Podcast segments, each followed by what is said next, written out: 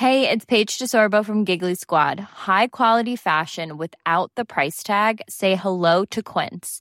I'm snagging high-end essentials like cozy cashmere sweaters, sleek leather jackets, fine jewelry, and so much more. With Quince being 50 to 80% less than similar brands. And they partner with factories that prioritize safe, ethical, and responsible manufacturing. I love that. Luxury quality within reach. Go to quince.com slash style to get free shipping and 365-day returns on your next order. quince.com slash style.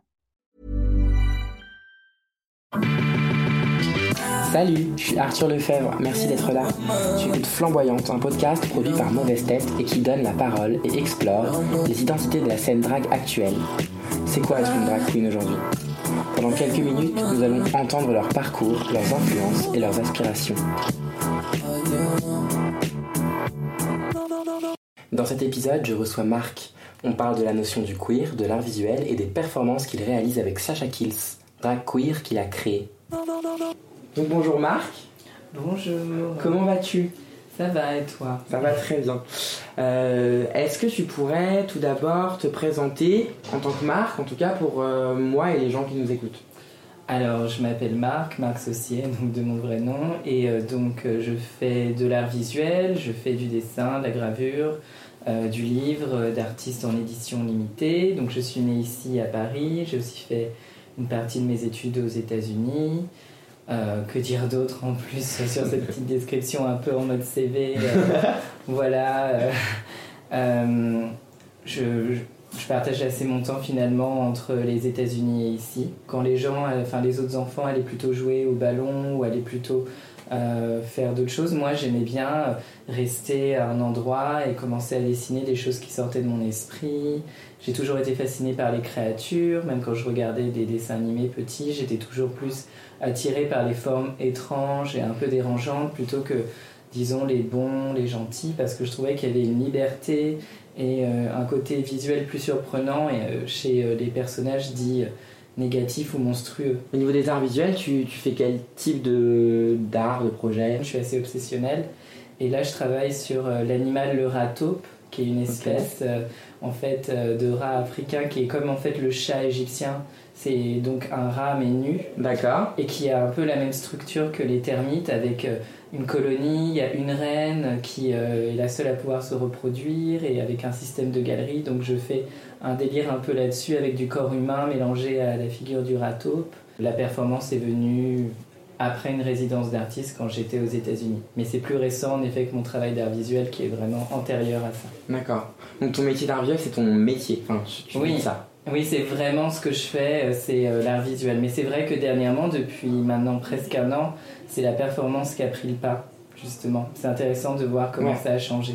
D'accord. Et, et ce, ce métier dans l'art visuel et euh, en tant qu'artiste, finalement, il s'est développé quand tu été aux États-Unis ou tu avais déjà commencé en France? Euh, non, bah, tout mon parcours d'art visuel, en fait, c'était déjà avant les États-Unis. Ouais. J'ai fait ici les Arts Déco de Paris, l'ENSAD.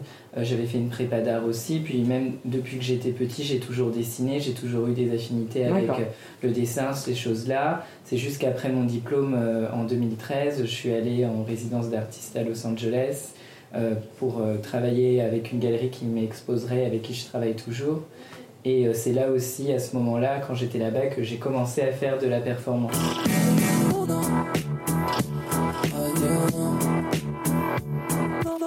La culture queer, ça c'est venu rapidement, ça s'est inséré dans ton travail, comment c'est arrivé?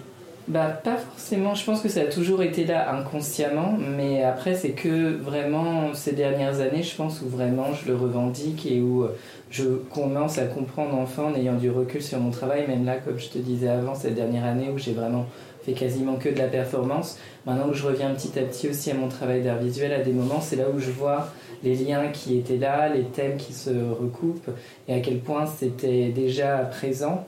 Mais euh, je pense que même par définition, la culture queer, c'est quelque chose qu'on comprend une fois qu'on trouve d'autres personnes queer aussi. Et euh, pareil que pour mon parcours d'artiste, moi j'ai jamais été vraiment entouré de personnes de la communauté LGBTQ, même enfin rien qu'aussi que queer. Donc c'est vraiment que une fois que je suis justement partie aux États-Unis, mais avant euh, mon diplôme à Los Angeles, j'ai aussi fait un an à Chicago en échange et c'était la première fois où je vivais tout seul. Enfin, j'étais en colocation, mais j'étais plus avec ma famille. Et euh, donc là, on connaît personne, donc on est obligé de se trouver une nouvelle communauté. Et c'est là où j'ai commencé à comprendre l'importance quand on est euh, d'une certaine façon déjà d'une minorité, de trouver les autres personnes comme nous pour créer un groupe et une famille quand on est loin de sa propre famille. Donc ça, je l'ai appris finalement plus aux États-Unis qu'en France. Et après, c'est vrai qu'en ce moment-là, en 2019, le mot queer, on l'entend un peu utilisé partout et à tout va. Mais moi, je lui trouve un vrai sens et une vraie valeur. Après, je pense qu'il faut aussi admettre que c'est quelque chose qui est personnel à chacun. Et quand on mhm. demande la définition de queer à des personnes, on entend des choses totalement différentes. Oui, je pense qu'il n'y a pas vraiment de définition euh, concrète. Et c'est ça aussi qui est intéressant, c'est que du coup, c'est un peu un terme en mouvement Moi, je fais la différence, par exemple, vraiment entre milieu queer et par exemple milieu gay. D'accord. Parce que moi, donc, je suis un homme cis, genre euh, homosexuel. Mais euh, je sortais déjà, en effet, depuis que j'avais 18 ans, dans des, euh, dans des clubs gays, dans des bars gays. Parce que, encore une fois, quand on fait partie de cette communauté, c'est quand même, même aujourd'hui, avec toutes les histoires d'applications, etc., c'est quand même, on a quand même toujours besoin de ces lieux. Parce que c'est des lieux où l'ambiguïté, normalement, elle est levée et on n'a pas besoin de se poser la question sur euh, la sexualité de quelqu'un, on est à l'aise. Mm. Euh, donc moi je sortais que dans ce milieu-là en fait, et mm. je fais une distinction entre milieu queer et gay, parce que même en sortant dans le milieu gay, je me sentais pas forcément à ma place, parce que c'est un milieu très... Euh, en plus bah, assez stéréotypé dans le sens où c'est vraiment plus dans la consommation sexuelle ou dans le côté vraiment séduction, mais euh, très, de façon très agressive. Et moi, je cherchais quelque chose de, de plus, et puis qu'on ne correspond pas forcément ni physiquement aux critères, ni euh, dans sa façon de vivre ou de penser. C'était très décevant, parce que on s'attend à, rencontrer euh, cette communauté qui va peut-être devenir notre nouvelle famille, ou rencontrer des gens qui vont en fait nous faire sentir bien et c'était tout l'inverse. Il y a évidemment des super rencontres que j'ai fait là-dedans, mais ça, je me suis jamais vraiment senti à ma place et je me suis jamais dit ah j'ai trouvé enfin euh, ma communauté. Pareil dans la communauté de l'art euh, contemporain ou même dans les études d'art, je me suis toujours senti différent, à part et pas forcément.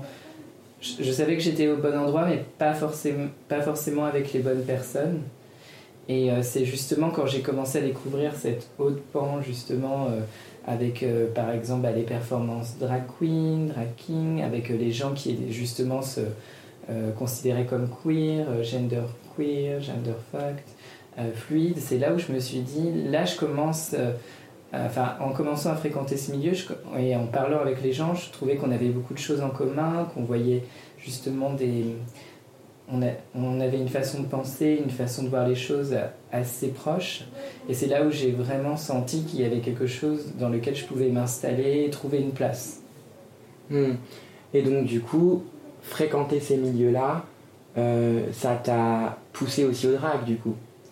Oui, oui, oui, totalement. Après, pour le drag, euh, j'en avais déjà vu ici à Paris, forcément, avant de partir, mais j'avais jamais vraiment aimé parce que je trouvais que ce que j'avais vu surtout c'était de l'imitation dans le sens où c'était ce qu'on maintenant il y a une distinction que je trouve qui est pas forcément juste qui est le drag et le transformisme parce que c'est la mhm. même chose en fait. C'est juste que drag c'est le terme anglais on va dire. Et d'ailleurs je préfère le terme transformisme parce que d'une certaine façon ça englobe plus euh, de choses. C'est plus en effet axé transformation. Mais euh, quand on entend transformiste ici à Paris c'est le côté un peu plus old school dans le sens où c'est pas forcément créer un personnage, mais c'est par exemple imiter Céline Dion, euh, euh, Mylène Farmer. Voilà, c'est le côté aussi qu'on a ici classique en France et en Europe du cabaret, avec une revue, un peu à la Michou justement. On a un casting fixe. Et donc, c'est pas forcément la création d'un personnage original. Et ça, j'en avais vu ici à Paris, ça m'avait jamais vraiment plu plus que ça. Et c'est en allant aux États-Unis où là j'ai vu mes premiers shows euh, drag euh, donc euh, américains. Et même s'il y avait parfois en effet des choses très clichés, imitations aussi, j'avais vu des gens qui créaient leurs propres personnages, qui faisaient des choix musicaux qui n'étaient pas du tout communs. Et en sortant justement dans, dans le milieu gay là-bas à Los Angeles, il y avait forcément toujours des soirées qui s'imposaient comme ça avec des performances, qu'on le veuille ou pas. Donc ça c'était chouette. Et en voyant ces performeurs et certaines choses, je me suis dit, ah bah ça me donne envie de le faire et je sais que je pourrais le faire parce que j'ai un esprit très critique et en voyant ça, je me disais ah moi j'aurais peut-être fait ça comme ça, ah ça c'était une bonne idée, ah ça m'a donné cette idée Et puis j'ai pris mon courage à deux mains et j'ai contacté le club, qui était le club qui s'appelle Mickey's à Los Angeles. D'accord. Et il y avait une scène ouverte et c'est là où j'ai commencé. D'accord. Et donc du coup c'est venu quand même subitement, je t'ai dit pourquoi pas essayer Oui, oui, oui, c'était pas du tout. C'est pas comme si j'essayais de réprimer ça depuis des hmm. années. Non, c'était vraiment. J'étais. Je pense que ça, c'est la magie du voyage et de vivre à l'étranger, justement. J'étais là pour euh, plusieurs mois. J'étais tout seul, à part avec les gens de la galerie qui m'avaient fait venir. Donc, je vivais là vraiment pour le coup, pas de colloque tout seul, tout seul. Donc, euh, je pense que mon esprit, j'avais besoin de, de, sortir de ce que je faisais et je me suis dit, bah autant le faire, surtout que personne ne me connaît ici, il n'y a pas la pression en effet du regard des autres qu'on peut avoir, et aussi le fait qu'on est dans sa propre ville, on est un petit peu, on devient un peu confortable et un peu complaisant, puisque là, quand on me proposait de sortir ou de rencontrer quelqu'un, je disais toujours oui, parce que j'avais tout simplement personne, et là j'avais cette opportunité, je me suis dit, bah autant tenter. Donc ouais, c'est arrivé très spontanément. Je voulais que tu me racontes du coup, parce qu'on parle du drag, mais j'ai pas encore parlé du fait que tu étais Sacha Kills. Donc ça, c'est ton nom de drag queen. Est-ce que tu peux me parler de comment c'est venu, l'histoire du nom, l'histoire de définir l'identité aussi de ta drague Comment ça est venu? Alors oui, pour ça, il faut revenir encore une fois quand j'étais à Los Angeles. Donc il y avait cette scène ouverte et j'avais pas pensé en effet qu'il me fallait un nom. Donc je l'ai vraiment choisi 10 minutes avant de passer sur scène parce que je pensais qu'ils allaient faire comme dans les concours amateurs, bah, candidat numéro 1, candidat hmm. numéro 2. Et là, donc 10 minutes avant de passer, alors que je suis en train de me changer, ils me font bon, il nous faut vos noms, vous les notez sur un papier très vite. Et j'étais un peu en train de stresser, donc j'ai dû vite trouver un nom. Et donc Sacha Kills, donc le, prénom Sacha, j'ai toujours aimé ce prénom parce que c'est un prénom déjà qui est unisexe, donc qui peut marcher vraiment pour les deux. Et euh, j'ai toujours aimé cette sonorité. C'est aussi quelque chose qui est un détail un, peu drôle, c'est aussi ici en France le prénom du héros de Pokémon, Sacha. Et donc c'était quelque chose qui m'a... C'était vraiment aussi la première personne dont j'ai été exposée qui s'appelait Sacha. Et aussi, il faut se rappeler qu'à l'époque, euh, Sacha, donc ce personnage de dessin animé, aussi il avait la, la peau un peu mate. Et euh, c'était tellement rare dans un dessin animé de voir ça. J'en avais pas conscience tout de suite que tout de suite j'avais tendance à me dire Ah, il me ressemble. Et donc j'ai gardé ce prénom-là, Sacha. Euh, et c'est toujours resté avec moi. Je ne savais pas quand j'allais forcément l'utiliser. Là, c'était le bon moment. Et Kills, euh, ça venait d'une chanteuse qui maintenant n'a plus de carrière, qui s'appelle Natalia Kills, après, son terrible, euh, après son terrible scandale. Sur X Factor. Sur X Factor. Et c'était bien avant ça. C'était la période où ça marchait bien pour elle. Elle avait son album et elle écrivait aussi pour Lady Gaga, donc elle avait un peu le vent en poupe. Et j'avais juste découvert quand j'étais à Los Angeles aussi. Et j'aimais beaucoup son esthétique. Là aussi, c'était quand même aussi une personne comme moi, racisée. Et euh, j'aimais beaucoup aussi sa musique, euh, l'univers qu'elle créait. J'aimais que soit, qu'elle soit aussi à la fois capable d'écrire ses propres chansons, de composer. Et j'aimais beaucoup la sonorité Kills. Et je savais aussi dès le départ que j'avais envie de créer des performances et un personnage qui soit euh, quand même dans des performances assez dérangeante, choc, euh, donc euh, ça me semblait idéal. Donc euh, c'est là j'ai mélangé Sacha et Kills et ça a donné Sacha Kills. Mais c'est arrivé vraiment en 10 minutes.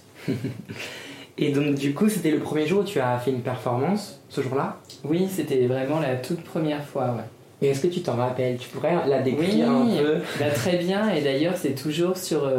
j'ai essayé de les retrouver, je sais pas s'ils les enlèvent parce qu'en fait sur la chaîne de cette soirée s'appelle Showgirls à Mickey's, qui est un club de West Hollywood à Los Angeles. Et euh, donc c'était en 2013. Et oui, je me rappelle très bien parce que ça a été filmé. Si je donne toutes ces infos, c'est qu'ils ont une chaîne YouTube et on peut voir toutes les performances.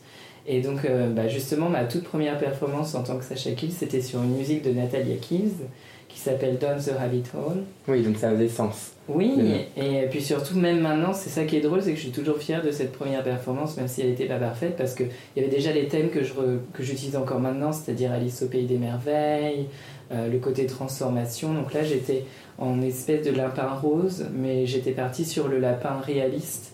Donc j'avais des lentilles euh, noires complètes, comme en fait quand on prend... Qu'est-ce que ça ferait si on rendait un lapin à une taille humaine? Donc il y a un côté assez monstrueux en fait parce que ça devient un peu comme oui un rongeur géant donc j'avais des, longs ongles des espèces de un body euh, de fourrure rose et c'est une chanson hyper sexuelle en fait sur euh, elle mêle à la fois le côté euh, Alice au Pays des Merveilles avec aussi la libido des lapins, avec une espèce de dialogue euh, professeur à élève, et c'est hyper rythmé. Donc c'était un numéro comme ça. Après forcément c'était la première fois, donc c'était pas parfait, mais je suis toujours content parce que c'est quand même c'est un bon résumé de l'essence même de ce que je fais encore aujourd'hui. D'accord. Effectivement, tu en as, tu en as parlé dans tes, dans tes performances, il y a toujours quelque chose d'assez assez sombre, monstrueux. Le côté justement sombre, torturé qu'il y a dans mes performances, en fait, c'est pas quelque chose qui est forcément tout le temps voulu parce que si en fait on regarde aussi mon travail d'art visuel, ça a toujours été là, c'est vraiment inconscient.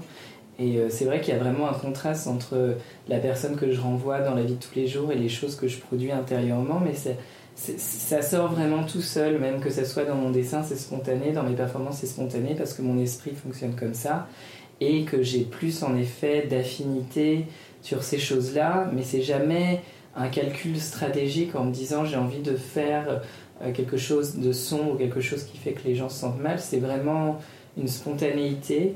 Après, c'est vrai que c'est rare, mais je pense que c'est rare parce que aussi il y a beaucoup de gens qui n'osent pas euh, montrer ces choses-là, parce qu'il y a cette pression aussi euh, euh, justement du politiquement correct et aussi du, du public, enfin qu'on peut croire du public qui ne veut voir que des choses positives. Il y a aussi tous les, en fait, tous les codes du drag classique qui sont très en effet sur le côté plus hyper joyeux, hyper sexuel, hyper toujours positif.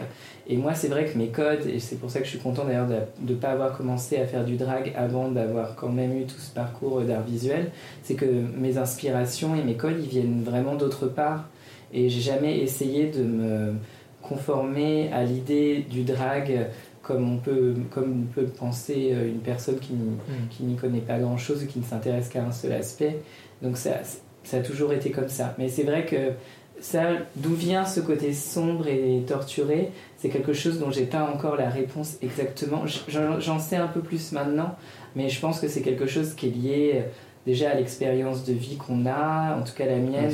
J'ai pas eu forcément d'énormes traumatismes de vie, mais je pense que comme toute personne qui fait partie de cette communauté, on a tous connu des, des moments où on a été face à la violence, euh, que ce soit physique, verbale, des autres, la pression du groupe qui nous met à part parce qu'on est différent et chacun réagit euh, à sa façon. Et moi, je pense que j'ai créé cette espèce. Sacha Kitsch, je pense, a toujours existé en moi comme une espèce d'alter ego que j'ai créé face à beaucoup de peine, de souffrance. Et ça a grandi, ça a grandi. Ça s'exprimait d'abord euh, au niveau des dessins et après, maintenant, ça passe par la performance. Et j'aimerais à un moment donné arriver à lier les deux. Donc, du coup, Sacha Kill, c'est en fait, Marc Totalement. Moi, je, moi, je, crois pas en la distinction euh, vraiment euh, tranchée entre les deux. Après, forcément, Sacha c'est une exagération euh, de traits de ma personnalité, de choses intérieures. Mais oui, forcément, c'est pour moi, c'est c'est indissociable.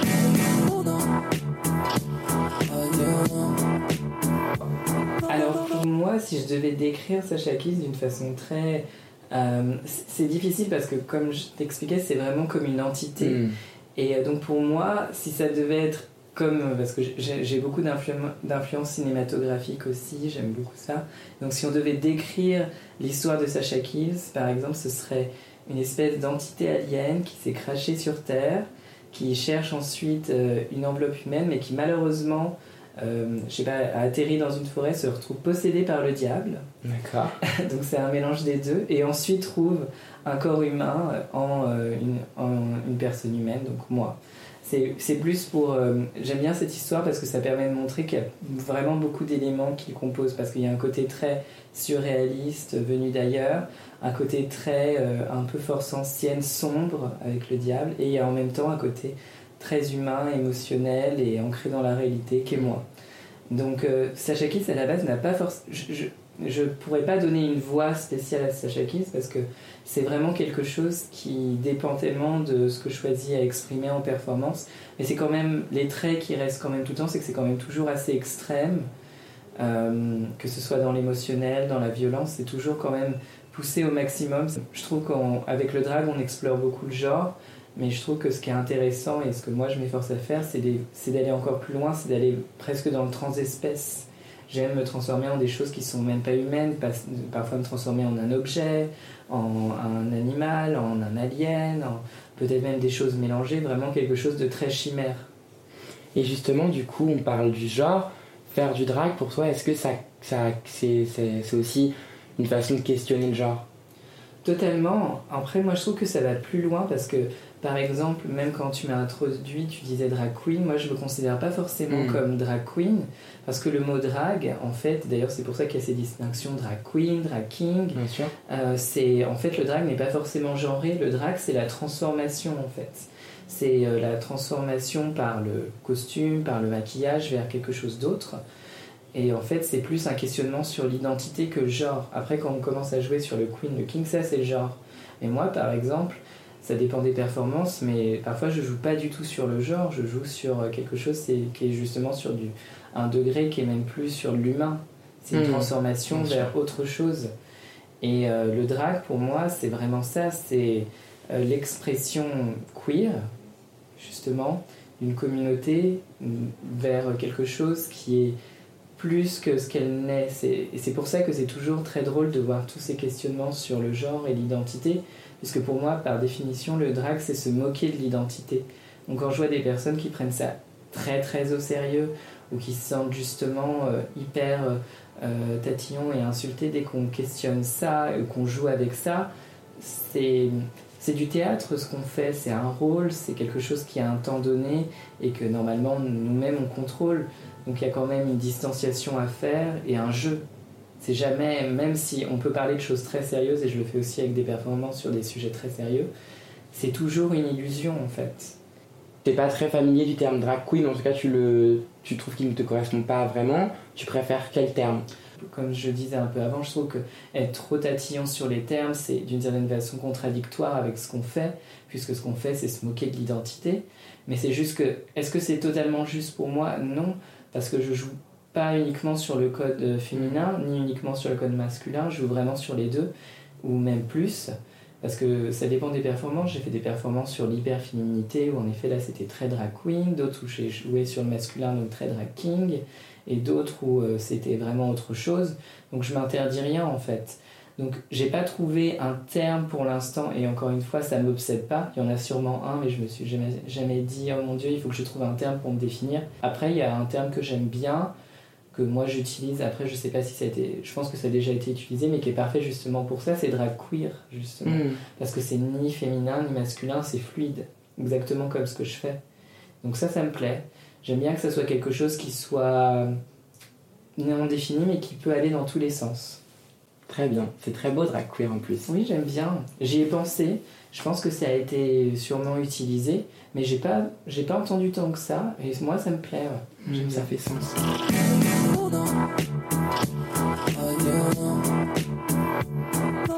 J'ai créé des performances qui étaient très politiques et des choses très euh, très dur et exprimer des choses justement qui font partie de la communauté mais dont on n'ose pas forcément parler parce que c'est des choses sombres mais qui sont toujours là. J'ai fait des performances sur euh, par exemple la déportation homosexuelle durant euh, la guerre.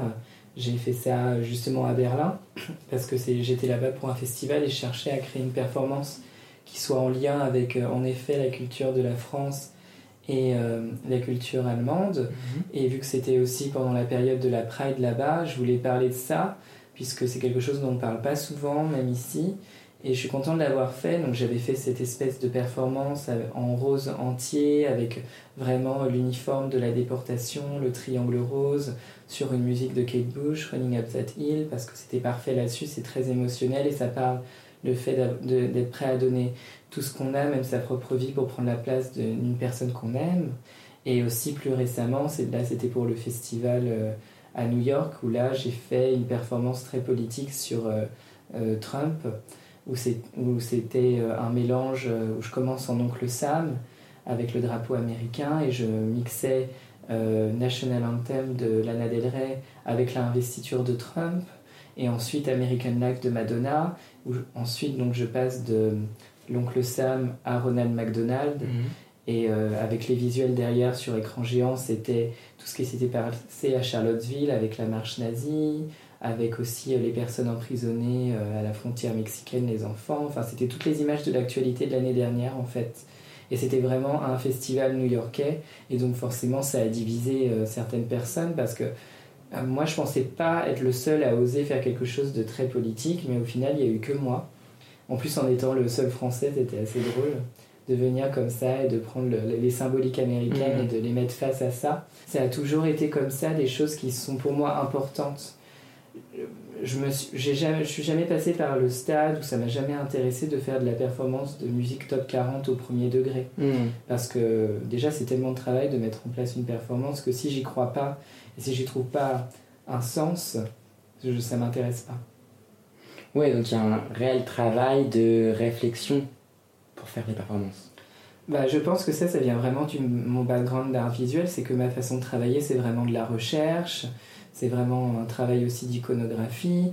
Après, tout ça, c'est des choses qui me viennent spontanément parce que j'ai tout ce background et cette façon de réfléchir derrière. Donc oui, c'est réfléchi. Après, j'ai des performances, par contre, totalement absurdes qui me viennent très spontanément aussi, mais c'est toujours, euh, c'est toujours quand même un système de pensée très euh, dans la recherche, dans essayer hmm. quelque chose, ensuite revenir dessus, euh, voir ce qui marche pas. Oui, c'est, c'est, c'est ma façon de travailler.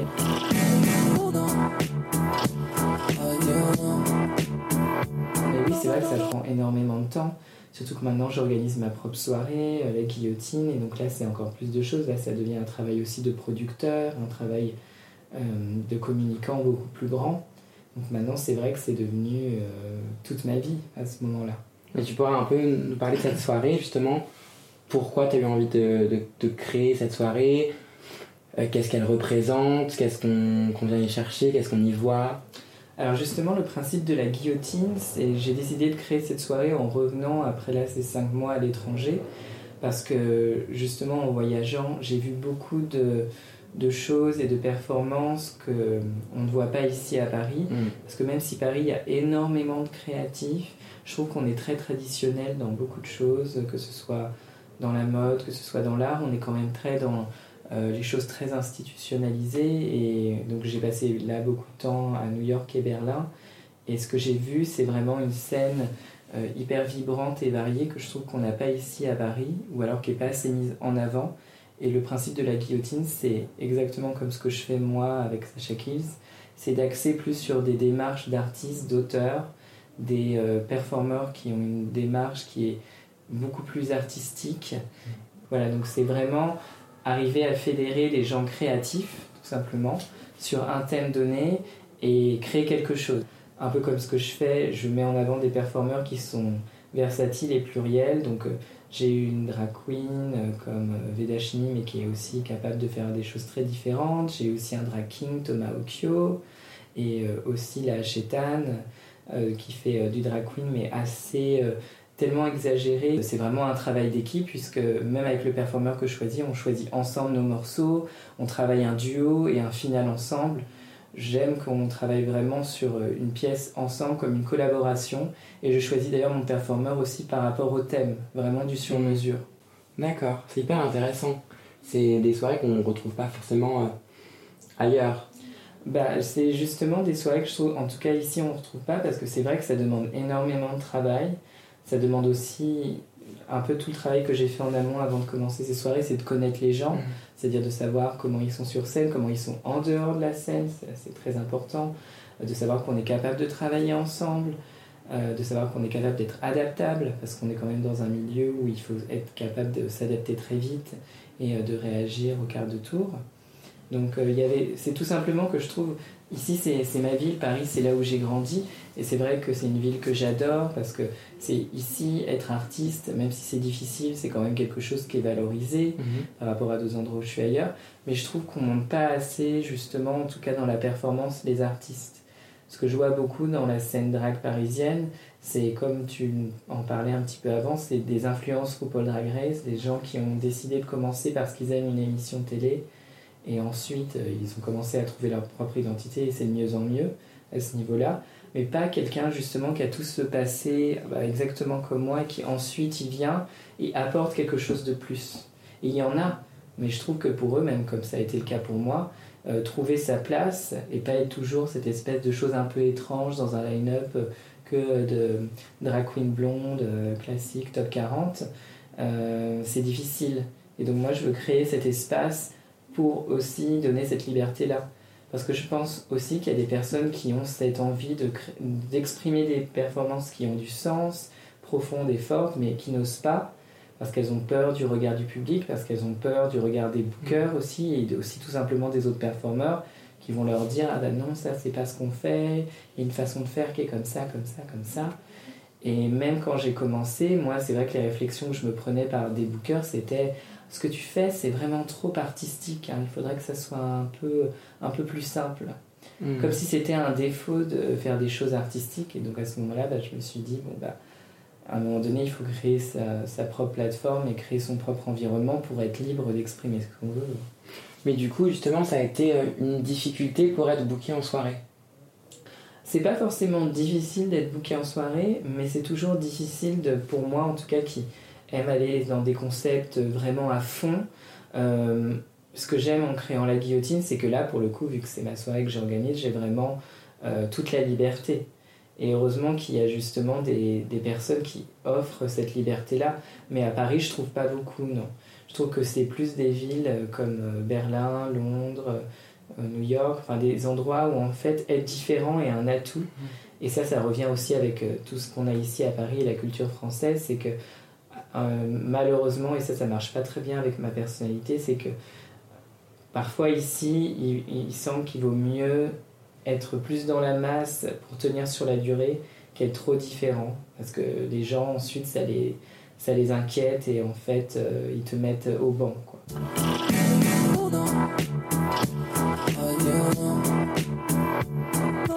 On arrive un peu à la fin du podcast. Je voulais savoir si. Euh, alors d'habitude, je demande euh, si la personne en face de moi, mon invité, a un conseil pour celles et ceux qui aimeraient devenir drague. Euh, mais je pense que nous, on peut pousser la question un peu plus loin. Est-ce que tu as un conseil pour tous les gens qui veulent de manière générale créer? Je pense que le conseil que j'aurais par rapport à ça, c'est tout simplement d'oser.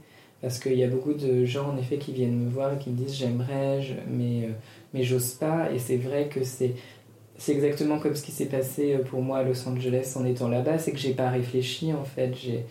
J'ai contacté euh, le club, j'ai pas eu de. Hmm. Je suis, il faut sortir aussi de sa tête et de ses propres doutes parce qu'il n'y a jamais de bon moment. Il y a beaucoup de personnes qui disent il faut que j'ai la tenue parfaite, il faut que j'ai euh, mon numéro parfait. Non, parce que c'est comme tout, c'est en le faisant vraiment très longtemps que ça évolue. Même ce que je fais là en ce moment, ça n'a rien à voir avec ce que je faisais il y a un an ou il y a même six mois. Donc c'est se donner la liberté d'oser. Et quand même la chance qu'on a ici à Paris, c'est que le public, comme il n'est pas très éduqué finalement sur ça, il est hyper réceptif. Il soutient vraiment bien les artistes quand on est sur scène. C'est, on peut pas, je trouve qu'ici on peut vraiment pas bider, bider. Quoi. Hmm. Donc il n'y a pas de raison de ne pas oser. Je rajouterai une petite nuance aussi sur ce que j'ai dit sur euh, le fait, euh, le conseil. C'est aussi euh, de trouver sa propre voix dans le sens où si on a envie de commencer à faire de la performance ou de l'art tel qu'il soit, c'est d'aller chercher en soi-même ses influences et ce qui fait en toi ta personnalité, quelles sont les choses qui sont tes passions, tes obsessions, et les utiliser justement. Je trouve ça souvent dommage de voir euh, en effet cette uniformité qui se crée par rapport à une attente en fait qui est fausse de ce qu'est une performance ou ce qu'est un artiste c'est quelque chose qui, je pense, doit rester personnel. Merci beaucoup, Marc. Merci. Merci à Marc d'avoir accepté mon invitation. Merci à toi qui écoute la série de podcasts Flamboyance, un podcast produit par Mauvaise Tête. Si tu as apprécié cet épisode, n'hésite pas à me laisser une étoile sur Apple Podcast. Intense passion?